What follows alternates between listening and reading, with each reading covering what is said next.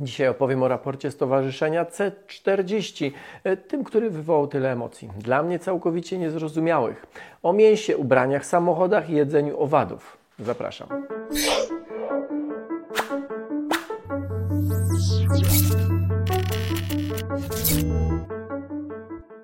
Postaram się opowiedzieć o tym w sposób pozbawiony wszelkich emocji, choć powiem szczerze, i mnie zaczęło się udzielać. Wciąż dziwi mnie, jak łatwo dajemy się wkręcić w emocjonalne dyskusje. Jestem pewien, że większość komentujących w ogóle tego raportu nie czytała. Wyciągane są najbardziej emocjonujące jego fragmenty, mocno wykoślawiając to, czym ten raport w istocie jest.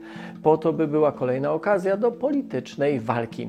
Raport C40 podsumowano stwierdzeniem, że ktoś chce nam zabronić jeść mięso, jeść, jeździć prywatnymi samochodami, korzystać z samolotów oraz że zabroni kupować więcej niż kilka sztuk ubrań w roku.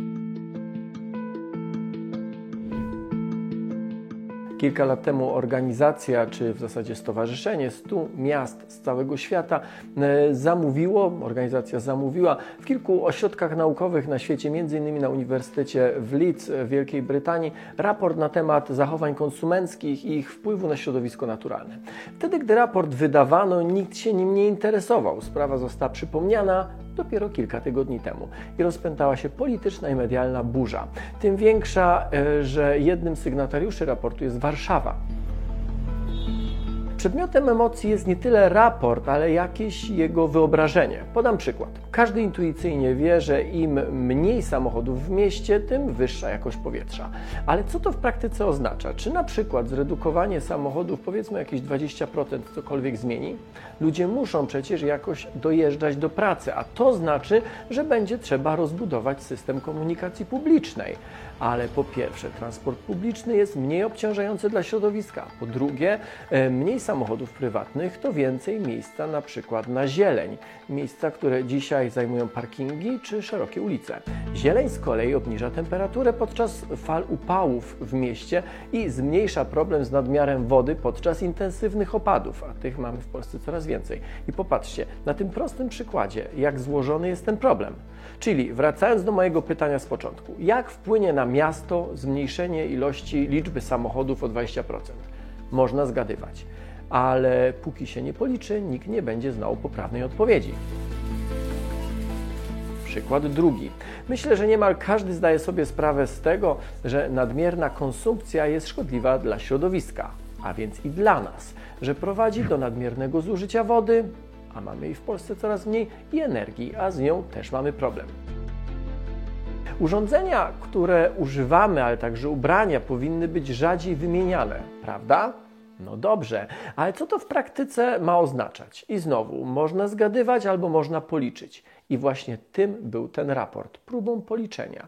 Nie wytycznymi do zrealizowania, nie listą zobowiązań. Był próbą policzenia, jak nasz styl życia, to co jemy, ile jemy, jak podróżujemy i czym, a także wiele, wiele, wiele więcej wpływa na nasze środowisko.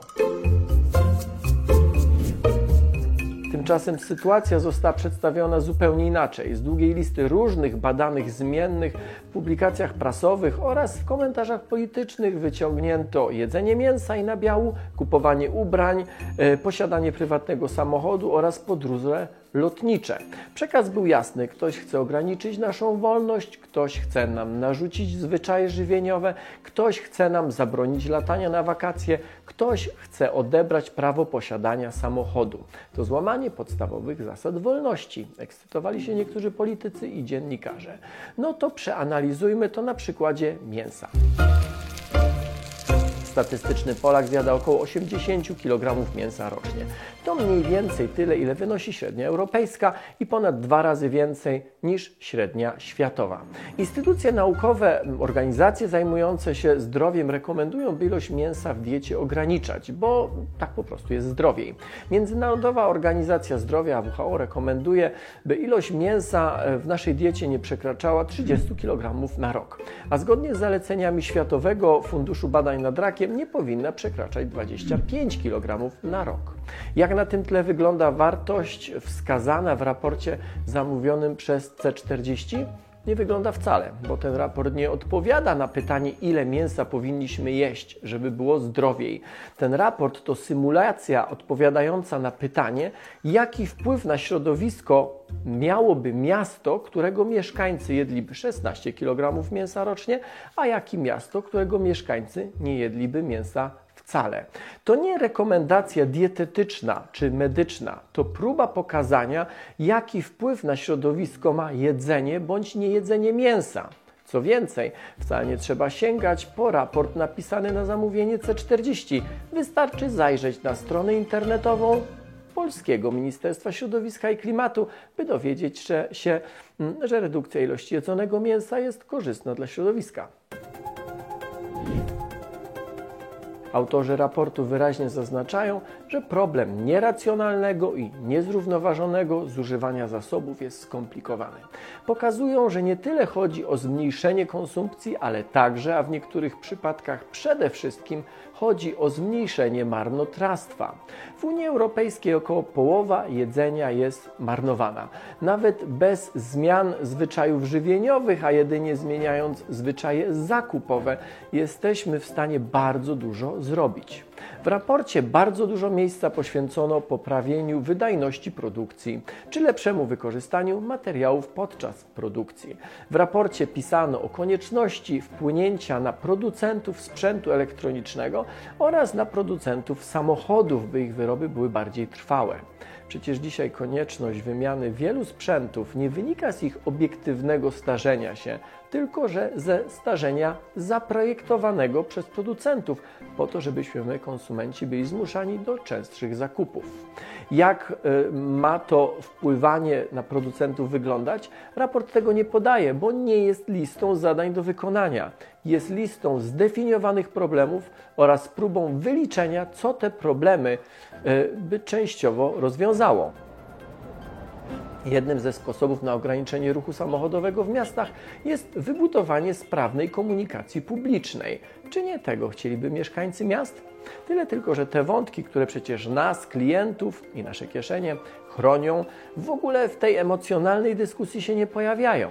Jak mantrę powtarza się tylko to, że ktoś chce ograniczać naszą wolność przez zakaz spożywania mięsa czy zakaz poruszania się samochodami, a to mocno wykoślawiony obraz całego raportu.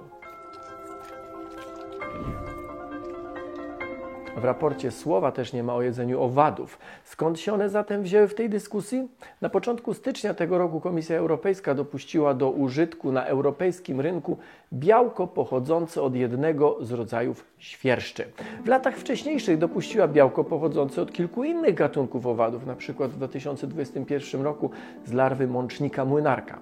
Wtedy, gdy kolejne gatunki owadów dopuszczano, temat białka owadziego nie wywoływał żadnych emocji, nie pojawiał się ani w polskiej prasie, ani podczas debat politycznych aż do teraz, gdy sklejono go z raportem zamówionym przez C40. Wystarczyło napisać, że chcą nam zabrać jedzenie czy zabronić jedzenia mięsa i będą zmuszali do jedzenia robaków.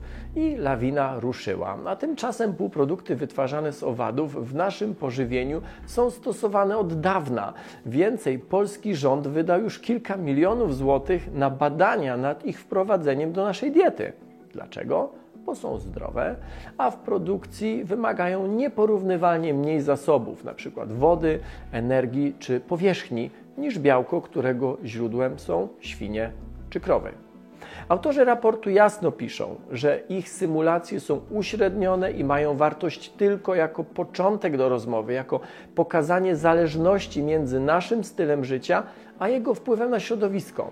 Jasno piszą też, że w konkretnych wyliczeniach musi być brany pod uwagę kontekst lokalny. I to jest dość oczywiste, że inaczej na środowisko naturalne wpływa Warszawa, a inaczej miasta w Indiach czy w Ameryce Południowej. Autorzy podkreślają także, że nie wolno wprowadzać żadnych zmian bez zgody społeczeństwa, bo niesprawiedliwe rozwiązania najbardziej uderzają w najbiedniejszych. No ale tych wątków też na próżno szukać w publikacjach prasowych czy wypowiedziach polityków. Być może wcale nie czytali tego raportu, a być może czytali, ale są mistrzami w podgrzewaniu emocji i mówią tylko to, co temperaturę podniesie. No nic, jak zawsze w Nauka to lubię źródła, tym razem treść, pełna treść raportu. Te źródła znajdziecie w opisie do tego filmu. Dziękuję za uwagę.